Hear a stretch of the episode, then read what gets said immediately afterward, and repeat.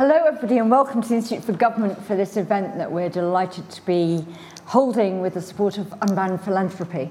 Um, today, we're looking at the eternal question is the Home Office fit for purpose? One of the machinery of government questions that is always seems to be with us, despite the fact that the Home Office has changed functions a number of times. It remains one of the most controversial and troubled departments in government, currently on its fifth Home Secretary since 2016, also known as its fifth Home Secretary since 2010, uh, at least the 2010 election, thanks to that very long tenure of Theresa May as Home Secretary. It has a wide range of responsibilities, uh, most often in the news, probably because its responsibilities around immigration, refugee, asylum policy, but also with responsibilities on police uh, and counter-terrorism and stuff like that. So to discuss whether the Home Office is fit for purpose, uh, whether it needs reform, uh, and whether it is reforming in the light of the Windrush scandal, I'm delighted to be joined by a brilliant panel. So we have uh, in alphabetical order uh, Sam Coates, who is joining us remotely from the US. Thanks very much, Sam. I think it's some really uncivilized time in the US. Sam was a former special advisor to Sajid Javid, who you'll remember is one of those five Home Secretaries I mentioned who took over in the wake of Amber Rudd's resignation. Uh, we then have Amelia Gentleman. Amelia will be familiar to most of you for her sterling work at The Guardian, reporting on the Windrush scandal, which she then turned into a book called The Windrush Betrayal. Uh, Sir Philip Rutnam, a former colleague of mine at the Treasury, but reaching the elevated heights of Permanent Secretary at the Department for Transport, but then Permanent Secretary at the Home Office. So, here to give us that sort of official take on uh, what the Home Office is like to actually try to make work from inside. And last but by no means least, Enver Solomon. Enver is now Chief Executive of the Refugee Council, but has previously worked on a whole range of criminal justice issues. So that's the panel. What we're going to do is start off with the usual chatting among ourselves for a little bit, but there'll be loads of time for questions. If you're watching virtually, please post your questions online using Slido. Remember, if you're a serving Home Office civil servant, that the anonymous button is available to you. And I am slightly assuming that many of the anonymous questions will be from people currently working in government, um, because this is all on the record. If you're in the room, you do have the Slido option if you can make it work here.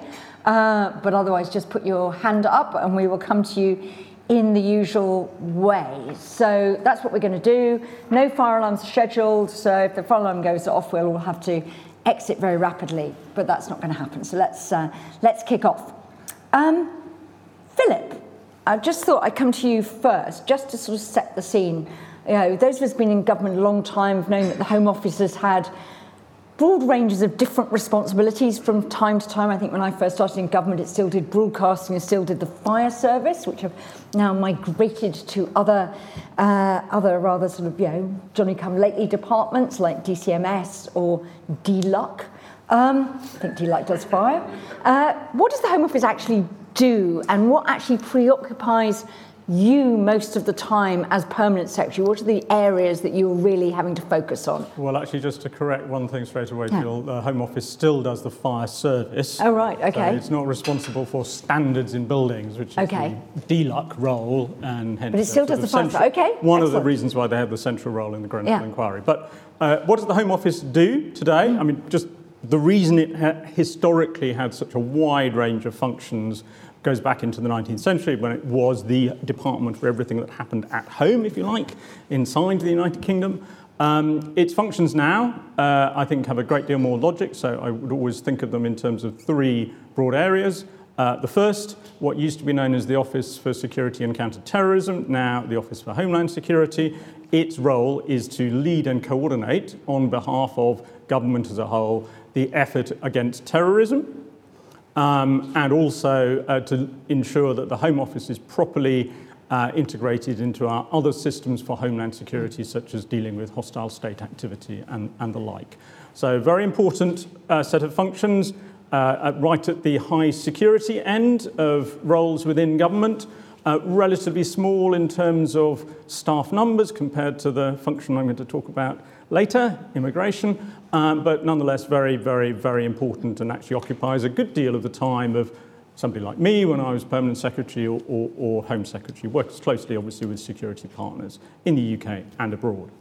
Uh, the second area is everything to do with policing, crime, and indeed the fire service.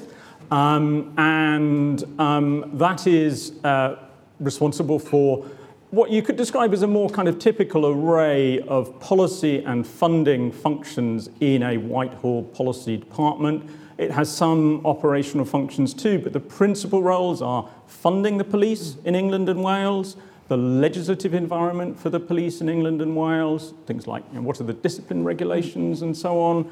Um, uh, so ministers have a range of important roles in relation to uh, policing services in England and Wales.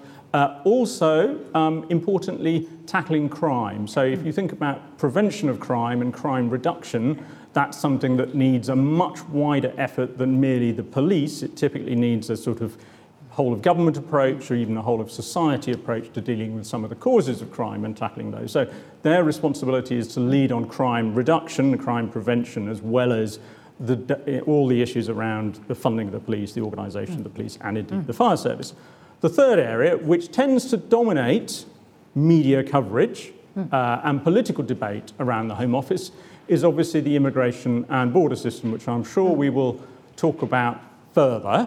Hmm. But I just now make a distinction which I think doesn't get that much attention between what you could describe as two, when I was there, I would think about it in terms of two broad areas of our responsibilities for the borders and immigration system because people tend to say there's a huge problem about the borders and immigration system. Mm.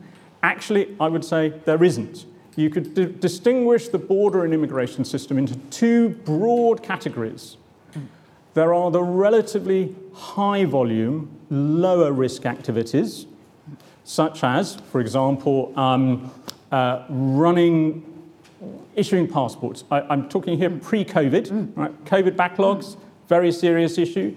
But if you look pre COVID, mm. the system for issuing passports in the UK, the system for issuing overseas visas, the system for um, uh, running uh, the border day to day, always problems would arise. But broadly, you had quite well run, I would say, mm. high functioning systems for high volume, lower risk activities. The thing which tends to attract all the attention is that relatively lower volume, higher risk activities around enforcement and rights based claims. Asylum, family based claims for reunification in the UK, mm.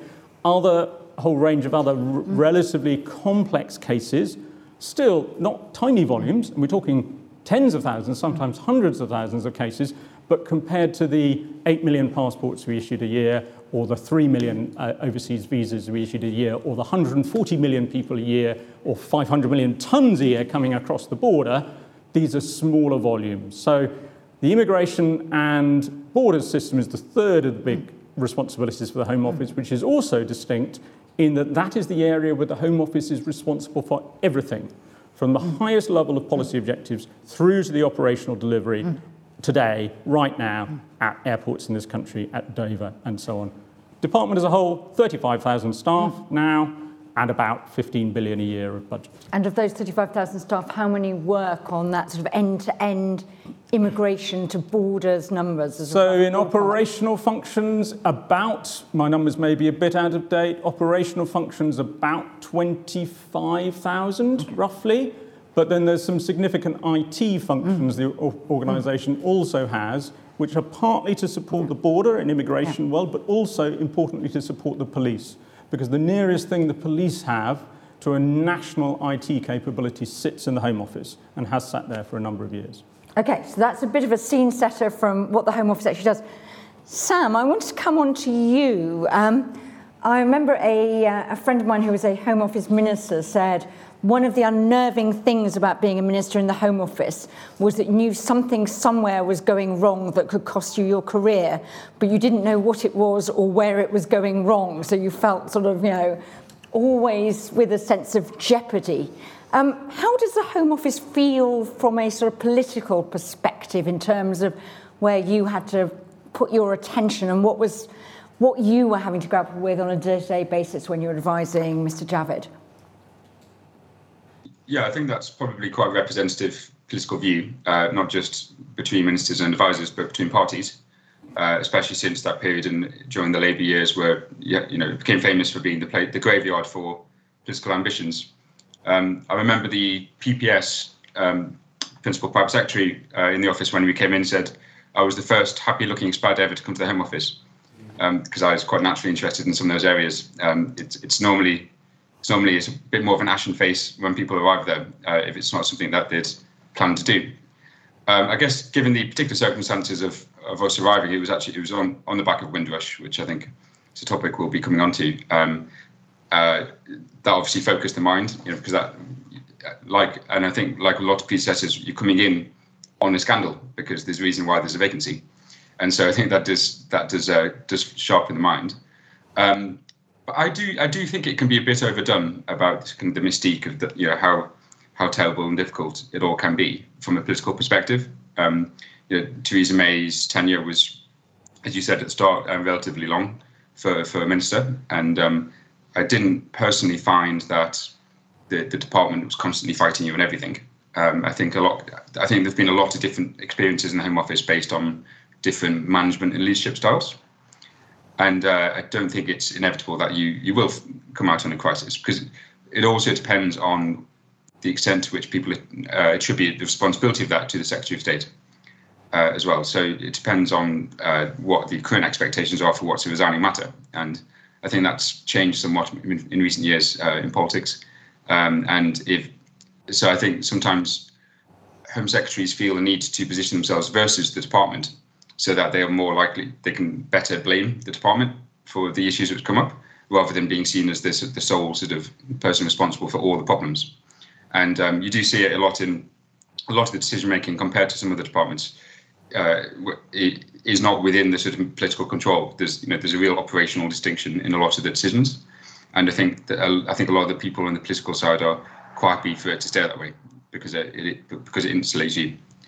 Um, but there's only so much you can do that. You know, you are you're signing off on many submissions every day, often some quite complex cases, and I often I I, I sort of enjoy my time there because it's it's good it's a good way of learning about risk-based decision making uh, a lot of the decisions you're making are bad bad person A wants to do bad thing B, and your options are option one, significant reputational and political risk, option two, significant legal risk, or option three, significant security risk. You pick your poison. And there's only so much you can, you know, you, you can't fudge that. You just got to make decisions and and ultimately in a risk management in a risk management business like the Home Office, then there was there's always going to be uh, things which go wrong which are on your fault. Um, but I think the I think that is I think it is manageable. I don't think it is institutionally completely incapable of, uh, of providing the right advice. I just think it does have to deal with quite intractable problems, and therefore the, the, there will be problems coming up all the time. And the extent to which a political career is hinged on that often depends on the extent to which they sort of are seen to politically own it, rather than it being something in the machine that they can blame. It's really interesting come back to the politics of it, but I just wanted to, uh, we are going to spend quite a lot of time on immigration and uh, asylum refugee policy and that set of issues there. But uh, when the, famous fit for purpose phrase was used by John Reid when he came in after the sort of scandal, as Sam said, very often the Home Office has a new Secretary of State after one has been forced, forced out. Um, and the consequence of that was the separation of criminal justice, which went to all the prison system, which used to be the big nightmare for Home Secretaries. I remember when I was just, it was always prison escapes that were jeopardising Home Secretaries' careers. Um, famous Michael Howard, Derek Lewis stuff and things like that. Uh, and put that into MOJ and leave police and crime policy, if you like, in the Home Office. Philip, you said you thought that the current arrangements had a logic and made sense. Um, if you'd been permanent secretary at the time when those changes were mooted, would you have said, yes, it makes sense to put that division there, or would you have said, actually, no, there's a logic, as you said, to owning the border sort of issue end to end, there's a logic to owning, uh, owning the policy and the sort of, you know, prison end to it? Yes, obviously I wasn't there and I didn't go through that hypothetical exercise. I mean, the, I don't think there was any great appetite when I was in the Home Office to take prisons back because we always recognised that we already had a very, very, very significant challenge in the responsibilities we had. And indeed, compared to that time, back in the, sort of, mm. you know, the noughties, mm. some of the issues that we faced had, had increased in scale. So the issues around you know, some elements of security, for mm. example, I, I, I arrived in 2017, and the first thing we had to address was the um, uh, wave of terrorist attacks mm. in 2017, right at the top of the agenda. Mm. So we already had a very, very significant mm. level of stretch. And I also think that, in some ways, the political climate towards the immigration debate has, has hardened significantly um, over that period. So there was no great appetite in the Home Office that I sensed to take, try to take mm. prisons back. What I would say there was was a recognition, and Mm. Hmm. Maybe we'll talk about this later. Mm. Recognition of the need to make sure that the different components of the system responsible mm. for criminal hmm. justice work more closely and effectively hmm. together. Um, so that is MOJ and the Home Office, but also includes importantly the CPS. So, I mean, you've referred to the fact that immigration gets a lot of airtime and attention.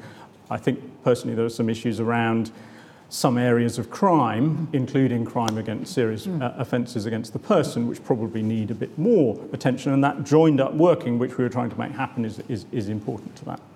Enver, you've worked on sort of criminal justice issues. Do you think the split has led to better policy, better delivery? I, I remember it very well. I was at the Prison Reform Pro- Trust at the time and actually contributed to the downfall of Charles Clarke through some work we did on foreign national prisoners. And we were advocating the creation of uh, prisons and probation going to MOJ. Mm. And at the time, everyone thought, well, this will help sort out the Home Office. It'll be plain sailing from then on because take the problem out of it and it will sort it out and the MOJ will have it. Well, I think it shows that actually neither has happened. We still have a record prison population. We don't have prison escapes.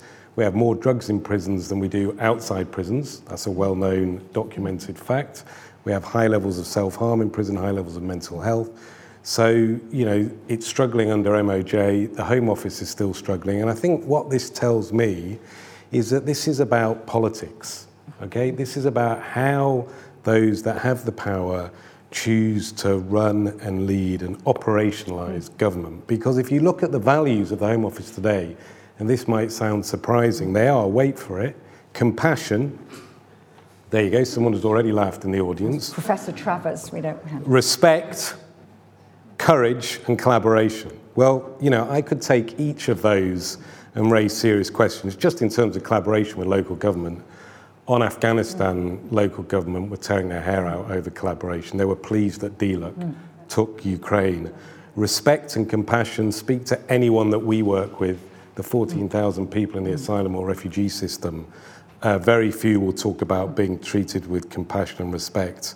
And courage, well, I guess you could argue that the new Home Secretary is seeking to be courageous, but not necessarily in the political direction that uh, I would definitely not support and not see it as courageous rather than desperate. So it's a problem of politics, I think, because the, the department could work well. You know, the number of decision makers on asylum cases was run down by ministers. So therefore, there weren't enough to make decisions. So we have a backlog of over 120,000. And civil servants say to me, that's because ministers ran down the numbers there to make decisions, didn't create an IT mm. system, decisions being made on spreadsheets. These are political choices. So let's hold that thought, but I just want to come to Sam. Sam, uh, when you were advising Sajid Javid, did he feel that he was able to work well with his colleagues at the Ministry of Justice, or did you at times think, you know, I really, really regret having lost that, or is it just, thank God I don't do prisons anymore and that's someone else in the Cabinet's responsibility, so at least I don't have to worry about that? Or did he never think about it? That's possible too. I suppose to a large extent it was it was not something you had to directly think about because it wasn't within your within your sort of responsibilities directly. But that but that is the problem itself, and you know not having the sort of full cycle of justice under the same roof, I think doesn't mean that you just do your bit and they do their bit. Um, we did make the case to, the then Prime Minister to have sort of a criminal justice task force across government. I think there's probably various iterations of that most years, kind of trying to do it by committee. Um, but in my view, and I think to Emma's point about ultimately the political direction of things, I think structurally, you, you, if, you, if they're not under the same roof, it's not going to have the same level of collaboration. And I've actually been an advocate for a few years for, for splitting them away uh, for a couple of reasons, which through a political lens, I think make sense. Um, the the Home Secretary is the person seen and has the responsibility and the sort of the incentive to be seen as the sort of the strong person on crime. Uh, and if they were the ones who were advocating for the funding for justice, mm. the funding for prisons and criminal justice, then I think there would be there'll be better advocate for getting the right kind of public support, uh, the, uh, the public resourcing that the MJ needs for its current responsibilities. At the moment, if you poll the public on things that uh, money should go to, MOJ's the MOJ's purview is always right at the bottom because um, it's just you know making life nice for prisoners and you know giving criminals lawyers etc. Uh, in how it's seen. But actually, if it was the Home Home Secretary who could see the full consequences of the failing system in justice and felt responsibility for the the outcomes in, of that, then I think they would be actually a good advocate for appropriately funding the justice system. Um, and then on the other side, uh, for the immigration side. Um, it could be seen from a sort of conservative point of view to be a good sort of post-Brexit legacy. We can create a Department of Immigration. Um, I, I was actually unusually a special advisor in, in Canada as well, uh, where they have a department for citizenship, um, citizenship, borders, and immigration. And I think from sort of progressive sort of point of view, if you had immigration linked to integration, to citizenship, and you sort of detoxified it a bit from the, the, the enforcement um, history of the Home Office, then you can sort of make it you can make it a bit more of a positive thing again. Um, although I know, I know, conservatives, on the, other, on the other hand, who worry about that because you're taking it away from the, the risk management and security sphere and making it more about you know feeding the labour market and you know having some nice citizens. So there's there's lots of arguments both ways, but I think I think the structure is important for the politics because it's about what what does the cabinet minister care about, and if it's not directly in their purview, then it's never going to be at the top of their in. Really interesting. I want to pick up what you were just saying there about uh, about the potential for changing sort of immigration. Amelia, uh, you looked at Windrush. What did you think that the Windrush scandal really said to us about the sort of mindset, culture, the way the Home Office operated as an institution as opposed to the sort of policy per se of things like hostile environment?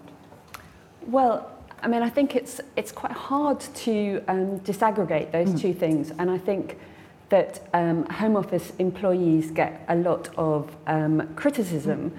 for implementing um, government policy.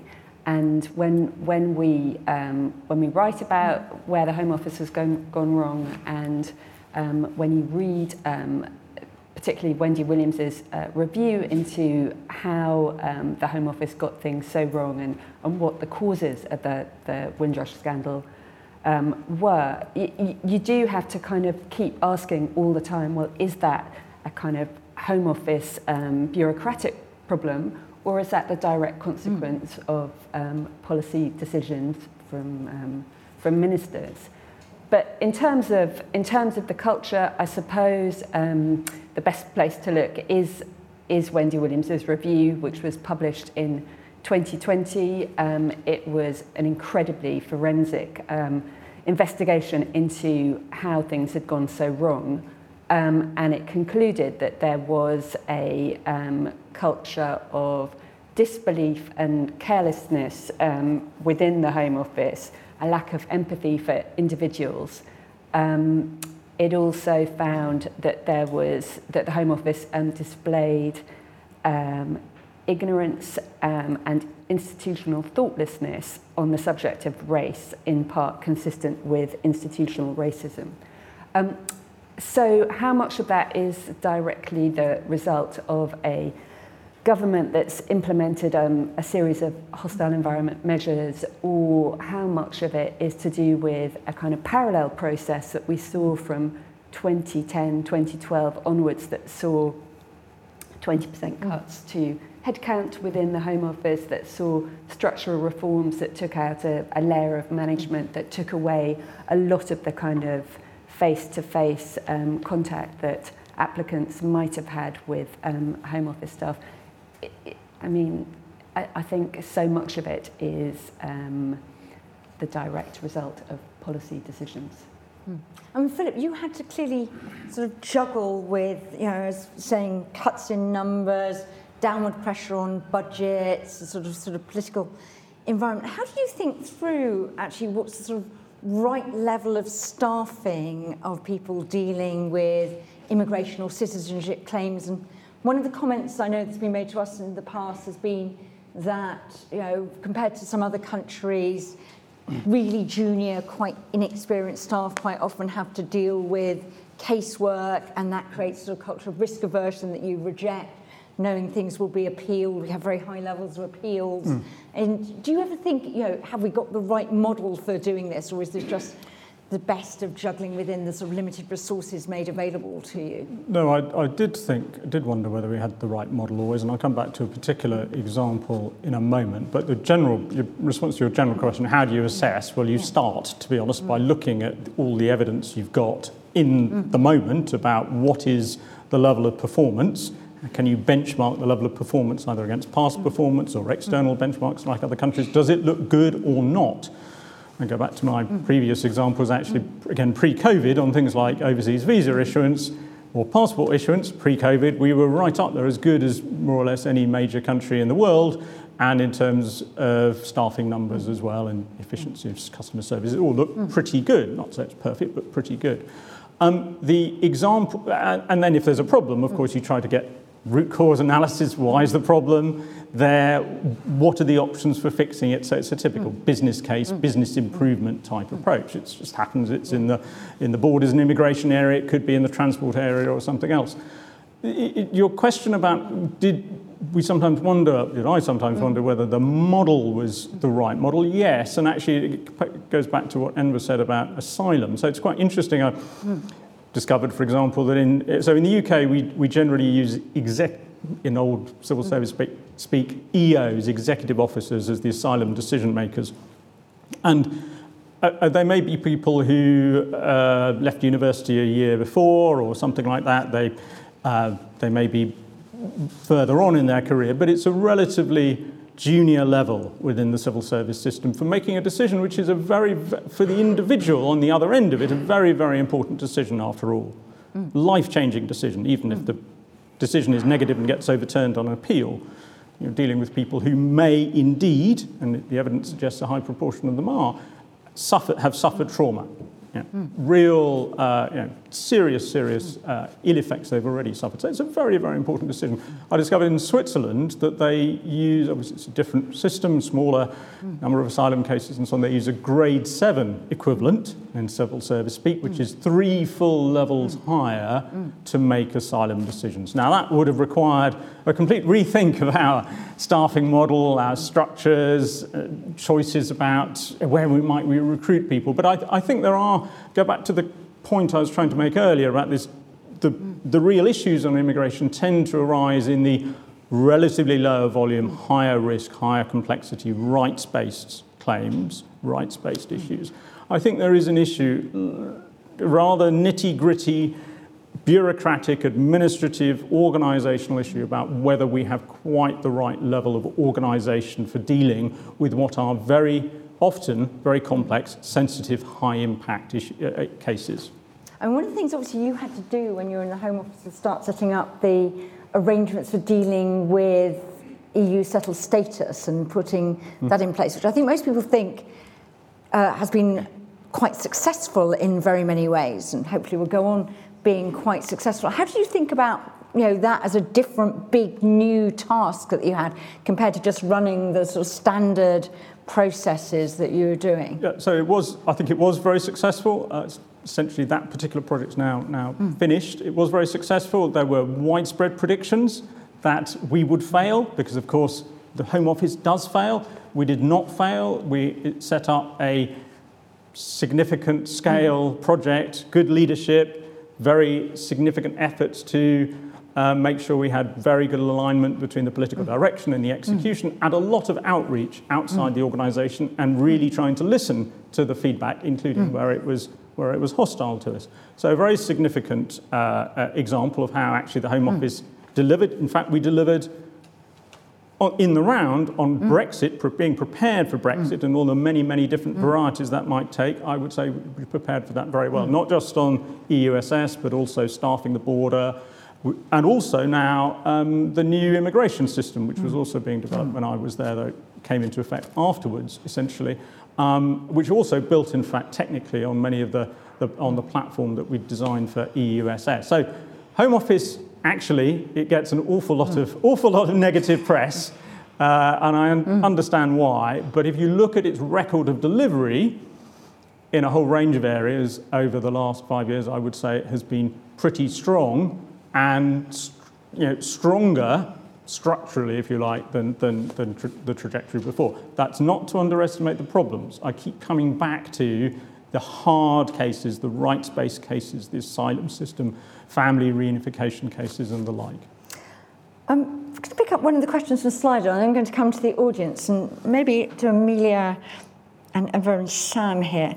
Um, there are quite a lot of comments about sort of racism in the Home Office. You mentioned the sort of, you know, possible hints of institutional racism in the Wendy Williams, you know, big verdict about whether she was going to say it was institutionally racist or not. Some concerns about, you know, represent, ethnic minority representation at the senior official levels in the Home Office, whether enough of that, um, the impact having ethnic minority home secretaries has had. I mean, do you, you know, question here from Peter Gregg is it possible to administer the hostile environment or um, maybe other policies in a non-racist or anti-racist way? What can the Home Office do to make sure that the police and immigration services aren't a beacon of recruitment for racist officers and staff? You don't have to agree with that proposition, but what do you, do you think the Home Office really is tackling this sort of blind spot that Wendy Williams shone a light on, Amelia? So, so um, Diane Abbott makes quite an interesting um, point about some of the hostile env- environment legislation, and she mm. says it's impossible to have um, legislation that is designed to um, single out illegal immigrants without having um, people responding to it in a way that singles out people who they think look like they might be illegal immigration, immigrants. And that was certainly the finding, um, I think, by the High Court in relation to um, the right to rent legislation, where they found it was um, pr- proven to be um, racially discriminatory because landlords were self-selecting, um, were, were choosing not to rent towards people that they had any kind of um, latent concern might not have the right documentation. And because landlords aren't trained as immigration officers, mm. they were taking kind mm. of proxy shortcuts mm. around people's names, their skin mm. colour, their, their accents. So um, I think there is a kind of unresolved um, question about um, the the um, inherent discrimination um, that comes as a result of hostile environment policies. Wendy Williams made quite a number of recommendations, all of which were accepted mm. by Priti Patel mm. in, in her review, um, on, the, on, how to, um, on how to make the Home Office a more diverse and thoughtful on the subject of, of um, race and Britain's imperial history. Mm. Um, and I think in her review of her review that was published mm. earlier this year, she, um, I mean, she was very, very disappointed across the mm. board with um, how well the Home Office had done in implementing its, its proposals. Um, but I think eight of the 30 um, commitments have been, have been ticked, as it were. Mm. But the ones around, um, there was a proposal that said it was important to develop a training model for all that all 35,000 Home Office employees mm. would be given in the history of um, empire and Britain's history, um, colonial past, and the history of Black Britons. And that training program is still um, it's, it's two years now, I think, overdue, and it's still being worked on in a in a Coventry University. The kind of development of it has been incredibly problematic. Right. Enver, Yeah, I, I mean, look, it, it's pretty simple in some ways, isn't it? If you have an Home Secretary that says everyone that's coming to this country seeking asylum is illegal, then you send out a message uh, that the nationalities that are coming are illegal and are some kind of aliens, uh, which, which has racialized uh, overtones. Of course it does, because if you look at the nationalities, you're looking at countries that uh, are not European. They are countries with, where people have different ethnic minorities, whether that's Iran, Kurds, Afghans, and I could go on. And their experience, therefore, is that they are being discriminated against because the assumption, the moment they, are, they arrive, is that they are guilty until proven innocent, not innocent until proven guilty, because there's a culture of disbelief which is set from the top by the lead person who's ultimately responsible for that department saying that everyone is illegal. So, consequently, people will experience it and perceive it as a form of racism. That, that is not surprising, is it? In the same way that the problem with the Stephen Lawrence case was that the way the police investigated was experienced by the black community as being differential and discriminatory than the white community. You know, I used to run a charity called Just for Kids Law. We had two exact cases a white guy and a black guy, both 17, at a festival, both charged for possession of drugs. One was given a custodial sentence, one was given a community sentence. So, where you have those experiences, it's perceived as racism. And Sam, Sajid Javid, I think, was the first ethnic minority Home Secretary, I think first of, first of the three now. Um, did he sort of perceive himself having a sort of different role in changing the culture, you know, different ability maybe to get to grips with some of these cultural issues inside the Home Office, coming in in the wake of the Windrush scandal? Yeah, I mean, I think he, I mean, he certainly felt the, the imperative to show that things were changing. And it was literally on the day that we arrived uh, in the morning. I think by that afternoon, he was in Parliament that day as the Home Secretary um, saying we're not going to say hostile environment anymore, we're going to say compliant environment. Um, I'm not sure that was entirely with number 10 at the time, but we had to do something which was signaling a new, a new shift. Um, but I do think there's, uh, well, I'd also say as well, actually, in terms of, especially in the senior civil servant layer and the policy making layer, um, I think it was, uh, it was notably quite homogenous ethnically, I think it's fair to say, um, which is something I know he, he, he noticed, but that is the case actually in Whitehall quite a lot. Uh, and also, it's also the case that as he was going to uh, European summits the sort of monthly Justice and Home Affairs councils, he would always be the only non-white face uh, around the table in a European setting. So I think sometimes we can be a little bit sort of a, you know, sort of self-flagellatory uh, when it comes to this kind of thing. Um, when UK is quite good, it's certainly relative to the rest of Europe in in its represent, representation, um, especially democratically.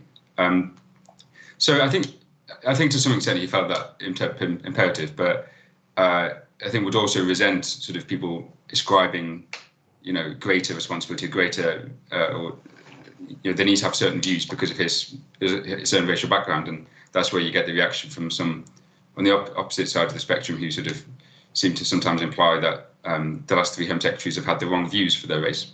Hmm. Um, I think a lot of these issues are quite intractable in the sense that if you're if you're sitting at that filter point in terms of who is allowed into our country, uh, and you accept that we should have a control in immigration, then I struggle to think how even the most perfect and representative system wouldn't have that sort of friction in terms of well, because by definition, you know, uh, people coming in from the outside of our country are not necessarily going to be from the same race, racial majority, and you know, it's it's sort of it's kind of inbuilt. What what what you can change is the is the extent to which people think you're doing it with the right motivations and the right tone.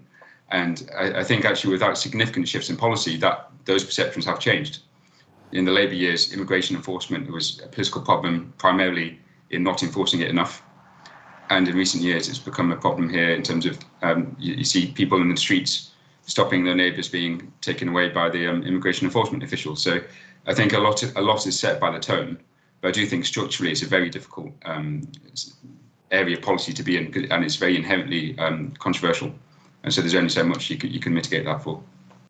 Very interesting. Very interesting. I want to go to the questions in the room, so I'm going to take them slightly. Oh, we've got lots of questions in the room. Um, let's start at the back. Well, that's Alex Thomas, but anyway, Alex, yeah.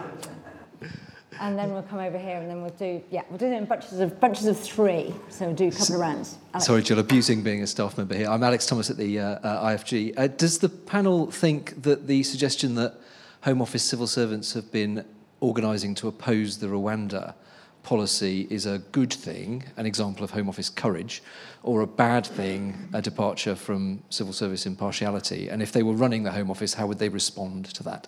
Okay. Uh, let's come down here and then we'll, we'll do this side of the room. Um, Dave a lawyer and poet. Um, it must be evidence of, um, just talking about the racist mm. issue, it must be evidence of the strength and success and resilience of racism. And I'm using those words broadly strength, mm. success, and resilience. That we are living in a period now the most diverse government we've ever had in the history of Britain, visibly diverse, mm.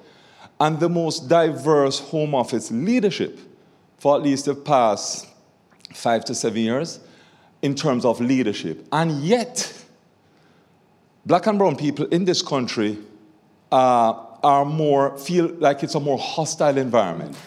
So the structure of racism is such, the success of it, the resilience of it is such that promoting people of color all the way up to the top have, if anything, led to more draconian um, sort of outlooks and hostile environments. And uh, I'm not commenting on their capacity in any other way, but if we're looking at diversity only in terms of visibility and not in terms of substantive change, in, in terms of um, social progress and fairness and justice for all, then we have failed and we have celebrated racism as a principle almost constitutionally enshrined. Okay. And what should we be doing? And this is the question what should we be doing to create an environment right at the top and right through all levels where this can be addressed and we can have a fairer society. Okay, and is there a final question on this side? Let's go to here and then we'll work back up. Yes. Charles Hymas from the uh, Daily Telegraph. Um, do you think um, a target of tens of thousands of uh, uh, overall immigrant immigration is a good one, and if so, how should it be achieved? Okay, well, that's a great diverse set of questions. Um, first of all, um, Philip, if you were Home Secretary, uh, if you were still Permanent Secretary of the Home Office, how would you feel about the appearance that some of your officials seem to be organising to oppose a policy? I mean, Matthew Rycroft obviously asked for a direction on value for money grounds on the Rwanda policy, uh, which is slightly different. I'm just saying he didn't know that there was evidence enough for a deterrent effect to justify the VFM, um, which you might have done. Yeah, I mean, I think the direction is completely yeah, different. That's completely different, to, different. That's right. different to. I think if, Alex's question, I think, was, um, you know, or put it in my terms, how would I feel if I were permanent secretary yeah. and there was evidence that staff were organising to oppose uh, the, uh, the, government's policy? I would be very quickly onto mm. the uh, uh, set of responsibilities for civil hmm. servants. Mm. And um, uh, it would, unless they you know, need to mm talk to HR, you find out uh, exactly what has happened, but it's completely yeah. inappropriate. It's absolutely inappropriate. I mean, there, uh, my understanding was that it was the union, mm. uh, or unions, mm. PCS, which mm. was taking activity mm. in relation to the government's policy uh, on Rwanda. Uh, that is another matter. The union is not uh, a Home Office employee. Mm. It's completely inappropriate for a Home Office employee to, um, to express opposition to the government's policy. It's mm. just not professional conduct. Anyone else want to come in on that? If not, let's move to the question about, uh, about I can see that you know, we've had a successive of uh, ethnic minority home secretaries. They have all been conservative home secretaries who have you know, shared the policies of the Conservative Party. I mean, Sam, you work for Sajid Javid. Um, do you sort of see, sort of, you know, is there anything beyond the point here that you know, maybe we elect a different party in government sometime if that's the electorate's view and you would get different policies? Or do you think there's something more deep going on underneath? Yeah, I think, uh, well, I'm actually at the US for a conference on racial justice um, where we visited George George Floyd Memorial and talked about lots of these sort of systemic issues. And um, think a lot of the in, in, the US they had some very explicit you know, racist, racist policies such as redlining of housing zones and things which I couldn't see many parallels for. But Windrush is one of the main examples I could think of where we'd had a systemic problem. Um, but that, there, there, was some criticism here about which I was feeling the need to defend about about these former Home Secretaries and the current Home Secretary being from a you know ethnic minority background and and yet and yet uh, and I, I, just I really don't um, don't appreciate that sort of uh, notion that uh, that that your sort of racial background should determine your your policy view in any way. Um, it's a, it's an incredibly mainstream view to to believe that we should we should be controlling immigration and that actually is the moral thing to do. And um, yeah, I, I, think some some of the commentary from certain publications, and including some cartoons, have been bordering on quite racist. I think themselves in in the way that they've sort of expected certain uh, views from the, from current home secretaries. So um, just on that point, uh, I, I, I don't um, I, I don't think it's worth dwelling too much on the particular background of the Home Secretary, and it's they are representing the policies of the party, policies which are largely actually still quite popular.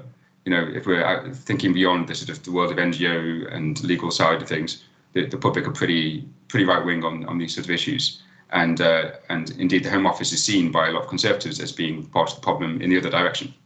Uh, it's seen as sort of you know the the purveyor of the ECHR soft approach to managing cases and things. So, so the Home Office kind of loses in every direction, really.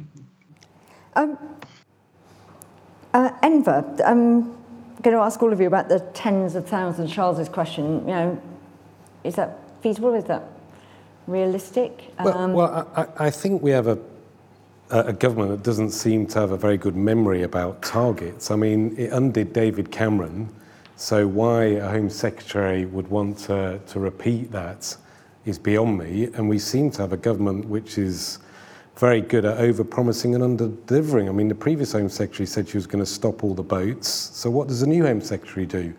Uh, say the same, even though the numbers are increasing and the issue is far more complex. And anything this government is seeking to do about it is essentially not going to work. It's unprincipled and unworkable and will not deal with, with, with the root cause. So I'm, I'm just rather astonished they even think that a target is the right thing and the right way to approach it. You know, th- there's nothing wrong with wanting to control immigration. It's all about how you do it uh, and how you approach it, and whether you approach it in some kind of principled, workable manner, uh, which, dare I say it, is true to the values of the Home Office. And I'll repeat them again com- compassion, respect, mm. courage, and collaboration just wanted to ask, and um, one of the things that we've seen inside government, we seem to be seeing now, building on Charles's question, is a bit of tension between the Home Office and Number 10 yeah. over liberalising immigration to an extent to promote growth. Philip, are you where used to work in the Treasury? Um, now we've ended free movement from the EU, which obviously was one of the things that got in the way of delivering the 10,000 target. That net targets are impossible anyway. But um, uh, is the Home Office sort of, you know, with the project, or is it a member of the anti-growth coalition, as Liz Truss might call it, in thinking it's actually got to prioritise bearing down on that, uh, and you know the economy can go hang. We've seen Suella Braverman talking about students with major UK success export, things like that. I mean, is it sort of numbers rather than value? I'm afraid you've got to ask somebody else if you want an insight oh. into the Home Office thinking as of today.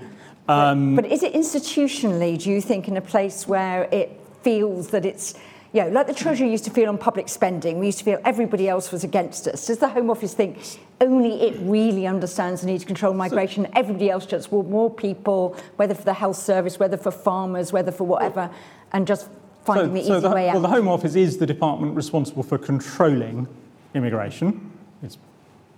Legal, political responsibility for the exercise of those yeah. controls. It's obviously a political task mm. to set the objectives you know, and how close the objectives should be, how closely they should be aligned to economic goals, whether they should mm. be more about providing public confidence mm. that there is very tight control, whatever the political agenda is, that's something that has to come from uh, the Home Secretary and the Prime Minister and from Cabinet, and it is not uncommon mm. to find that there is some tension between the two. So uh, when I was in the Home Office, of course, there would be, you know, there was a, was a lobby for more inflow of people to do seasonal agricultural work. And indeed, we ended up with a seasonal agricultural workers scheme. Um, so it's not uncommon, but it, it has to be a political task to decide what is the priority.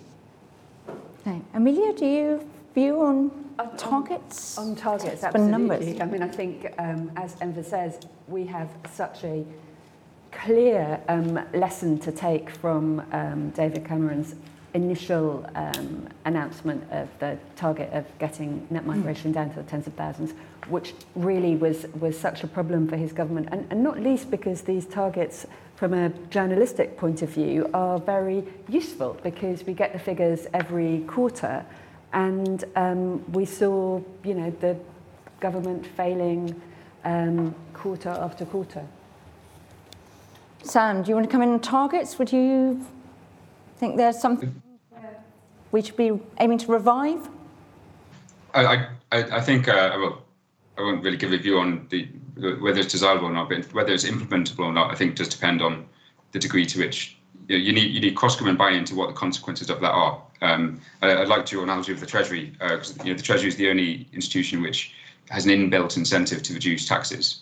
The Home Office is the only department which has an inbuilt incentive to to reduce numbers, or at least if that's the target you give it. Um, actually, ironically, in Canada, uh, my experience there, the all the provinces would compete with each other. The numbers they would be using was how many immigrants they'd attracted that year or that month. Um, so it doesn't have to be that dynamic. But um, I think, you know, like with the public, people in politics like the idea of reducing the overall number. But then as soon as you disaggregate that and say, you know, what about the Afghan interpreters? What about the, you know, and kind of break it all down, the person you want to to deliver social care for your mother um, then it gets a lot harder. And I think it's the same as taxes. You know, everyone wants to cut taxes, but then when you look at what you need to cut, uh, it gets harder. So it really has to be a cross-government sort of holistic view. Yeah, very interesting. Let's do some more questions. Uh, let's go here, down there, and then we'll go back up here. Sorry, Penny, just trying to. Oh, hi, I'm Tony Travers from the LSE. I mean, it's fascinating discussion and one of the things, surely, that makes the Home Office's job very difficult is the fact that politicians of all parties interpret their role in the light of public opinion, and they, that takes them in a particular direction. Mm.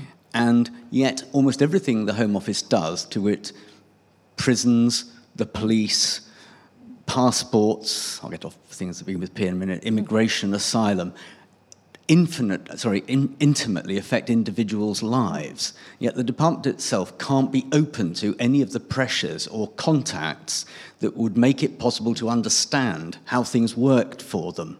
So, uh, you know, it, it only I think I think I'm right. Only MPs can really contact the Home Office about individual migration and asylum cases. I don't think you can do it as an individual citizen.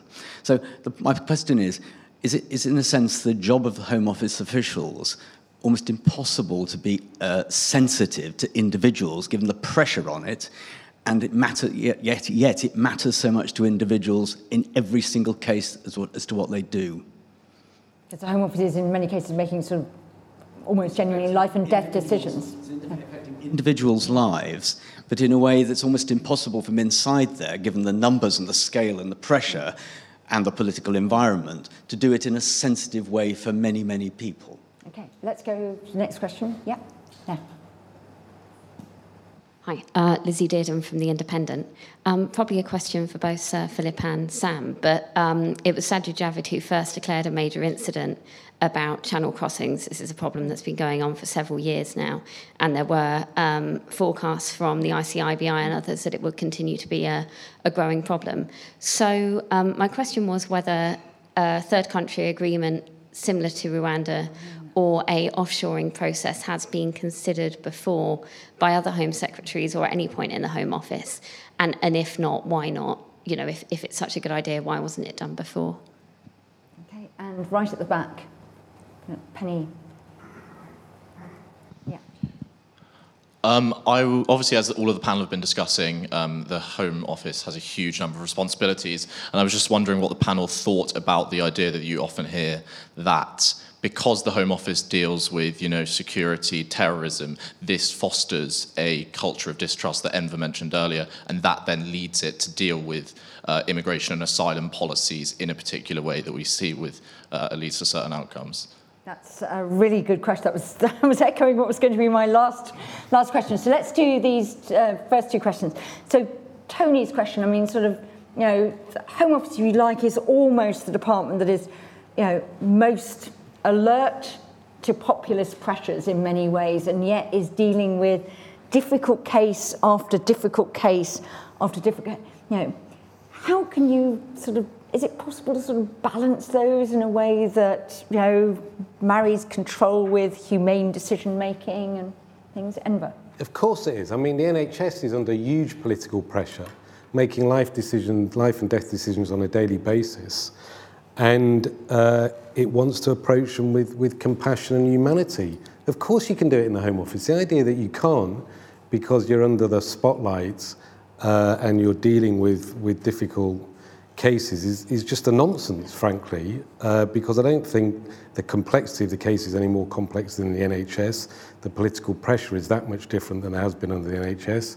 COVID, winter bed crisis. And, and let's just be clear about public opinion, because I think there's a bit of a myth going around the room here. The, the Ipsos Mori tracker survey on immigration that came out this week, that was published by British Future, showed that the, the, the question of immigration in and of itself is no longer toxic, that the public post Brexit are much more relaxed about immigration. The public is split on Rwanda, 50 50, whether it's good or bad. And if you ask the public about small boats, people will say they are worried about it. But if you ask the public, do you think we should welcome refugees, they will emphatically, up to two thirds, will say yes. So, you know, this idea that the public is simply where the Home Secretary is is just not the case. Philip, one of the things that struck us when we were doing some work on migration a bit ago was ministerial involvement in immigration casework that so many decisions in a way that DWP doesn't make sort of benefit appeals end up on the minister's minister's desk that ministers were so involved in so much immigration casework. I mean do you think that's a sort of inevitable and a, and a good way of running the system? Well, first of all, let me just say I strongly agree with Enver. It, it is absolutely, it is possible to run a system mm. like this with all the values that yeah. you described. And indeed, I would say yeah. most of the time that is how it is run. Yeah. I have spent a lot of my time as PermSec in the Home Office mm. visiting the mm. teams doing exactly this work right across the country and they're staffed by very dedicated people trying to live those mm. values and doing the best they can it is all a matter of training, the systems, the processes they're given, the leadership they're provided locally, the,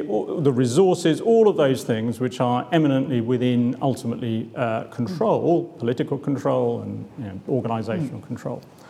Um, uh, your question, um, Jill, mm-hmm. do you remind me? About whether ministers, oh, whether, whether we politicise immigration so, so there are two two categories of decisions, as I recall, two mm. categories of decisions that in the immigration world that ministers mm. cannot take and don't take. Mm. Uh, uh, one is a decision about who to should enter the country mm. literally at the border, which mm. I think is a, a reserved in law to a border force mm. officer. Um, and the other is a decision about who can be detained or arrested by an immigration officer. Again, the ministers are, are not able to get it. Otherwise, the decisions in law are matters for the Secretary of State for the Home Department. So ministers mm. are able to make mm. these decisions. Of course, for the great part, these decisions are delegated mm. through a whole structure mm. to officials, the kind that mm. we've described. Um, but let's face it, we are dealing with sometimes very politically sensitive mm. Groups of cases, groups of issues, and ministers, I, I, I suspect in successive governments over many years, have said that they want to look at partic- typically usually smallish number of cases themselves, and that's that with, as the law with the law as it stands that is within their purview. Um, Rwanda. Do any of you know anything about whether offshoring has been considered in the past? Anyone looks at Amelia, who's probably the most likely to know what the Home Office was doing in previous incarnations. Uh, so park that. David Blunkett. What? David Blunkett. David Blunkett did. All right. Okay. So you got your answer in the room. Uh, so over there. Uh, I just wanted to come just briefly, just have one question, and then I'm going to come to the, the final question about, you know, have we got the sort of bundles of functions right, given some of the sort of, you know, mentalities you need to do things. I just wanted to have a quick thing about the Home Office's role on police and its relationship. We've now got police and crime commissioners, which were an innovation in 2010. I'm not sure whether deemed to be a wholly successful innovation given the sort of low level of public salience to police and crime commission, some of the sort of scandals that have dogged them. We've had tensions between the Home Secretary, the Mayor of London over the Commissioner to the Met and things like that. Have we actually got the right structures in place? Philip, I might go to you. Uh, is it sort of workable, the way in which we're trying to you know, demarcate what the Home Office does, what police and crime commissioners do, and the operational independence police forces. Now, have we got those relationships right? So, certainly in my experience when I was there, it's workable, um, uh, and indeed improvements can mm. be made um, uh, and are made. I, I think different different questions to whether it's hmm. optimal, whether hmm. whether it's the right structure. Mm for you know, the next 20 years, for example. I'm not thinking so much of the role of police and crime commissioners here, but the perennial debate about whether 43 police yeah. forces, territorial police forces in England and Wales is right. Um, uh, some of them really mm. quite small. Mm. You go to the go to back a step to mm. what's the problem. Mm. One thing we have not mm. discussed is the changing nature of crime. Mm. Many, some traditional crime types, theft and robbery, on the decline, structurally have been on the decline, but other crime types, fraud, online crime, massively on the rise. And I'm not, not, sure there are many people who would say that the criminal justice system as a whole, or indeed including the sort of factors that can influence prevention, has got the right answer to that. And I'm not sure that if you were designing a system to deal with online crime, you would necessarily come up with 43 territorial police forces. Mm. I think there are a number of questions there about whether our, our mm. approach in the criminal justice system really is, you know, is it absolutely what we're going to mm. need for the next mm. 20 years? Uh, I picked on online yeah. crime, but you, you could also take the example of about the massive amounts of forensic mm. evidence that come with modern technology, mm. with phones or Wi-Fi mm. routers or whatever it is. And the challenge that presents for policing, prosecutors, for the courts, in prosecuting some very high harm offences mm. such as sexual violence. That's really interesting. I'm going to come to the final question because I know we're, we're running out of time, which is, you know, this question asked, you know, we've got these sort of controlly sort of functions, counterterrorism dealing with the police, also got this running the immigration system. Sam was giving us the example of Canada, which is pro-immigrant and you know, sees itself as very welcoming to refugees. Obviously, has very controllable borders. Not many people come in small boats over to uh, to Canada, um, but has put immigration and citizenship in the same department. Uh, some of us have thought that with immigration playing a much bigger economic role now post ending free movement, Maybe you need to have a different mentality towards work visas and things like that. Um, just to all our panel, have we, is the Home Office now in the right structure? Enver, have we got the right structures from the Home Office? Or do you have a reform you would like to see that you think would deliver better outcomes? I, I, think, I think there is merit in the way that when Labour came in in 97, it, it took youth justice out into a non-departmental mm. public body to look at the, the, the pros and cons of that. I'm not saying it's absolutely mm. the right thing to do, but for end-to-end asylum decision making, uh, I think you, you may you could possibly do much better and ensure better qualities decisions in a more timely manner that do genuinely see the face behind the case, which for me is the takeaway message from the from the so, Wendy Williams. So that's review. an, an ALB taking out that, but leaving the rest of migration. I think it needs to be seriously looked at as, as a viable option. Okay. Sam, what would you what would you do having been inside the Home Office and a number of other government departments that you've seen? Yeah, I, th- I think, uh, as I said earlier, I, I, would I would try and bring crime and justice together under under one roof. Um, uh, but conscious that that does bring a lot of a lot of new problems with prisons and things. Uh, I think there's merit in creating that sort of separate Borders, Immigration, Citizenship Department. Um, but also, it still may feel quite heavy at that point, and the, some of the Homeland Security functions of the Home Office could well move more towards the centre where actually a lot of decisions are made um, into the National um, Security Secretariat. Um, I was trying to do the opposite when I was in the Home Office because I wanted the Home Office to be to, this, to be the strong department. But I think you know, to, to rebalance the, the overall portfolios, I think that that could make sense. Um, just on the crime point, um, uh, I don't I don't think the structures are ideal on policing, as Philip said, but um, you have to be careful what you wish for in terms of getting operationally involved in those things as ministers. Uh, it is notable that we're the most centralised developed country in the world with an incredibly de- decentralised law enforcement um, uh, system. Um, but in general, um, I think it's worth noting that I mean the original fit for purpose quote was about the immigration part of the Home Office, and it was actually it was coined by a senior civil servant that John Reid had asked to look into the Home Office. And I think the debate we've had today reflects that most of the, the, the, the concerns about the Home Office's functions and I would say politically as well, is is within the immigration realm rather than the other parts of the department. Amelia, you've looked at this. Do you think a um, dedicated immigration department is the way forward?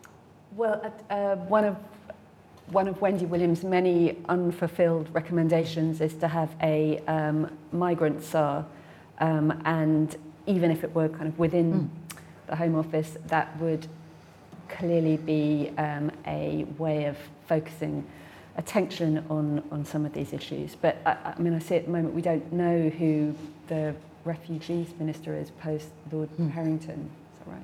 Yeah. I mean, that yeah. yeah, there's um, a bit of a, a gap there. But the yeah, the other the other kind of structural thing that I always think is really curious is if you speak to people from the Foreign Office who travel around the world, mm. kind of mm. trying to present Britain as this very open, welcoming mm. place. It's, it's kind of almost inconceivable that they come from the, the same mm. Civil service pool as, as the people in the Home Office whose life mission is to present mm. a much more closed um, mm. Britain. Yeah, I think that's true. Quite a few of ambassadors and high commissioners quite like control over visa issuance, I think, uh, in country. Um, picked up some of the consequences. Philip, what would you, uh, what would you change or nothing? Do you think Home Office is perfect? Well, I'd want to know what one's trying to achieve because because typically there's a lot mm. of reaching for the organisational change mm. lever because that's a lever that mm. can be reached for. In my experience, unless you're clear A about what you're mm. trying to achieve mm. and B what the underlying problems are, the organisational change lever itself can lead to uh, a lot of time and effort mm. spent not achieving a great deal. Think that is a very good warning that applies not just here, but to every machinery of government change that government ever contemplates. And with that, I'm going to draw it to a close. So thank you all very much for coming. Thanks to everybody who was watching online. Thanks for your questions. I hope we sort of touched on many of them in the room. And could you just thank our excellent panel? Thank you.